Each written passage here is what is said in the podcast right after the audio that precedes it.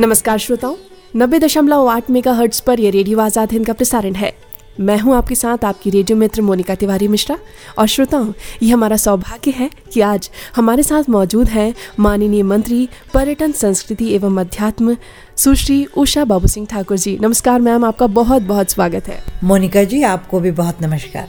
Ma'am, हम आपसे सबसे पहले यही प्रश्न करना चाहेंगे कि हम आज़ादी का अमृत महोत्सव मना रहे हैं और इसके अंतर्गत आज हम उन वीरांगनाओं को याद करना चाहेंगे जिन्होंने अपना सर्वस्व न्यौछावर कर दिया और हमें आज़ादी दिलाई है। उनके बारे में आज आप क्या कहना चाहेंगी इस अंतर्राष्ट्रीय महिला दिवस पर? मोनिका जी, मैं ही नहीं, संपूर्ण मानवता आज उस मातृशक्ति के आगे नतमस्तक है, जिसके कार्यों से भारत का इतिहास स्वर्णाक्षरों में आच्छादित है और पूरा विश्व आश्चर्यचकित होता है कि भारत की मातृशक्ति क्या ऐसी है। आज मैं नतमस्तक हूँ। मातुश्री अहिल्याबाई के लिए मातुश्री जीजाबाई के लिए वीरांगना लक्ष्मीबाई के लिए महारानी अवंतीबाई लोधी रानी दुर्गावती रानी चैनम्मा सुभद्रा कुमारी जी चौहान मैडम भीका जी कामा जिससे जिस विधा में जो बन पड़ा, एक ही जिद और जुनून था कि आने वाली पीढ़ियाँ स्वाधीन देश में रह सके और इस मातृशक्ति ने अपना सर्वस्व निछावर किया, सारी चुनौतियों को स्वीकार किया और आज़ादी का मार्ग प्रशस्त किया। बिल्कुल सही कहा मैम आपने। और आज हम देख रहे हैं कि आधुनिक काल की जो महिलाएँ हैं, वो उतनी ज़्यादा स्वतंत्र नहीं थीं। जब हम आज की परिस्थिति में देख रहे हैं तो महिलाएँ हर क्षेत्र में आगे बढ़कर आ रही हैं। पुरुषों से कदम से कदम मिलाकर, कंधे से कंधा मिलाकर हर क्षेत्र में आगे बढ़ रही हैं। आज हम देखेंगे, यदि तो हमारी माननीय मंत्री आप भी इस पद पर बैठी हैं और कई सारी महिलाओं को प्रेरणा दे रही हैं। हम देखते हैं, जब महिलाएँ अकेले बाहर निकलने में सक्षम नहीं हुआ करती थी, आज आप बाइक पर घूमती हैं। लोग आपको देखते है, कटार आप अपने साथ रखती हैं और कई सारी महिलाएँ आपसे प्रेरणा लेती हैं। तो क्या महसूस करती हैं आप और उन्हें क्या कहना चाहेंगी? हाँ मोनिका जी, ये सब आप मातृशक्ति के स्नेह और दुआओं का असर है कि मुझे इस विभाग की सेवा मिली। मैं आप सबको बहुत धन्यवाद देना चाहती हूँ और आपकी हर कसौटी पे खरे भी उतरना चाहती हूँ। आप सच कह रही हैं महिला ने जब जिस काम को लिया सफलता के चरम पर पहुँचाया।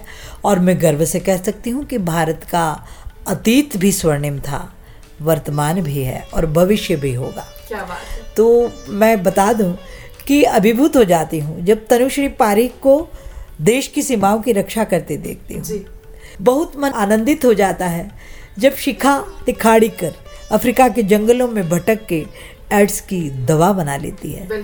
जब मंदाकिनी आपटे गढ़चिरौली में वनवासी बच्चों को पढ़ाते हुए उनको राष्ट्र की मुख्य धारा से जोड़ती हैं कल्पना चावला हो सुनीता विलियम्स हो मीरा चानू हो इस सब मातृशक्ति को कोटि कोटि प्रणाम है कि बहनों को मौका तो दीजिए वो सफलता के चरम को छू कर दिखाएँगी ये सभी को विश्वास है। सच कहा मैम ने कि महिलाओं को मौका मिलना चाहिए अवसर की प्राप्ति होनी चाहिए मार्ग यदि उन्हें मिल जाए तो उनकी मंजिल की प्राप्ति उन्हें अवश्य ही होगी। मैम जाते जाते अंत में क्या संदेश देना चाहेंगी इस अंतर्राष्ट्रीय महिला दिवस पर सभी महिलाओं को? मैं मातृशक्ति से करबद्ध यही प्रार्थना करती हूँ कि बहनों आप और हम बहुत सौभाग्यशाली हैं कि भारत की भूमि हमको जन्मभूमि के रूप में मिली है।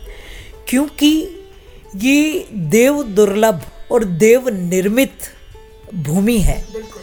हमें अपनी सत्य सनातन, वैदिक जीवन पद्धति को पहचानना होगा, कार्य आचरण और व्यवहार में उतारना होगा, और 21वीं शताब्दी का जगत गुरु भारत निर्मित करना होगा। यदि आप सब उठकर खड़ी हो गई तो विवेकानंद, जो विश्व विजेता सन्यासी थे, वो कह गए थे कि इक्कीसवीं शताब्दी भारत की होगी।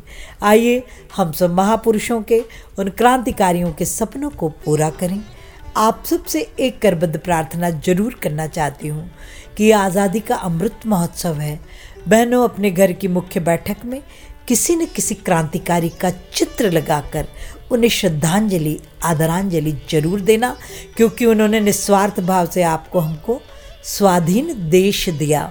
ये लगा हुआ चित्र आपके घर आए मेहमानों का, आपकी आने वाली पीढ़ी का चित्त वृत्ति ही परिवर्तित करेगा और जाने अनजाने उन्हें भी राष्ट्र सेवा से जोड़ेगा।